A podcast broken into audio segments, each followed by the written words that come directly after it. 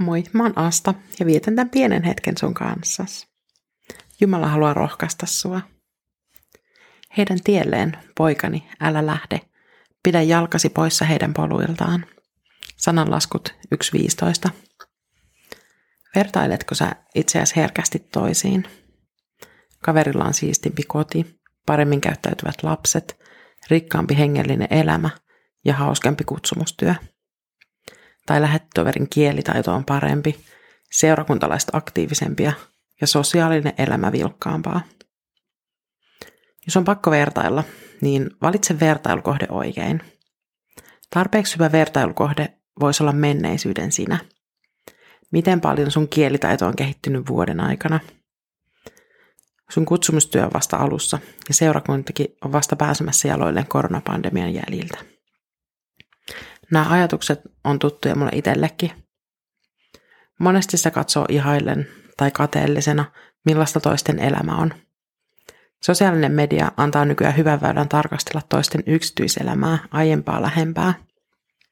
Mielikuvat saa vahvistusta, kun kaveri postailee kuvia tyhjästä tiskipöydästä ja kahvikuvista raamatun äärellä. Meidän tulee muistaa kaksi asiaa. Sosiaalinen media ei koskaan kerro koko totuutta. Kuvaa rajaamalla voidaan jättää kuvasta pois pyykkivuori, kaoskeittiön pöydällä ja tikittävä aikapommi. Toisekseen me ollaan kaikki erilaisia ja Jumalalla on meille jokaiselle erilainen tehtävä. Kaikki meistä ei voi olla saarnaajia. Kaikki meistä ei voi olla kahvittajia. Seurakunnassa tarvitaan niitä, jotka siivoo ja kahvittaa. Mutta jos kukaan ei saarnaa, ei seurakunnan tehtävä opetuksen osalta täyty.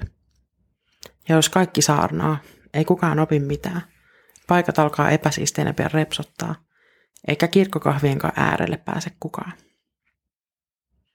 Ja me tarvitaan äitejä ja isejä hiekkalaatikoiden reunoille toistelemaan älä tule paha kakku, tule hyvä kakku lorua. Lukemaan sadatta kolmatta toista kertaa sitä vähän imeskeltyä ja paljon rakastettua puppekirjaa. Ehkä sun kutsumustehtävä on vielä jossain tulevaisuudessa, mutta se voi olla myös tässä ja nyt. Tässä sun nykyisessä elämäntilanteessa. Mietimme tätä asiaa miten päin vaan. Mä oon melko varma siitä, että meidän jokaisen tehtävä liittyy jollakin tavalla toisiin ihmisiin. Yksi mun kollega kertoo ottavansa aina mahdollisuuksien mukaan liftareita kyytiin pitkiä työmatkoja ajaessaan. Ensimmäisenä hän sanoi aina liftarille, että joko sulla on jotain opetettavaa mulle tai mulla sulle. Otetaan siitä selvää. Hän on käynyt syvällisiä hengellisiä ja muitakin keskusteluita tuntemattomien ihmisten kanssa. Monia Jumala on saanut koskettaa noiden matkojen aikana. Mielestäni tämä on hyvä muistisääntö meidän jokapäiväiseen elämään. Jokainen ihminen, joka me kohdataan, voi olla opettamassa meille jotain. Tai me heille – No siis Jumala meidän tai heidän kauttaan. Rukoillaan. Jumala, sulla on tehtävä meille jokaiselle.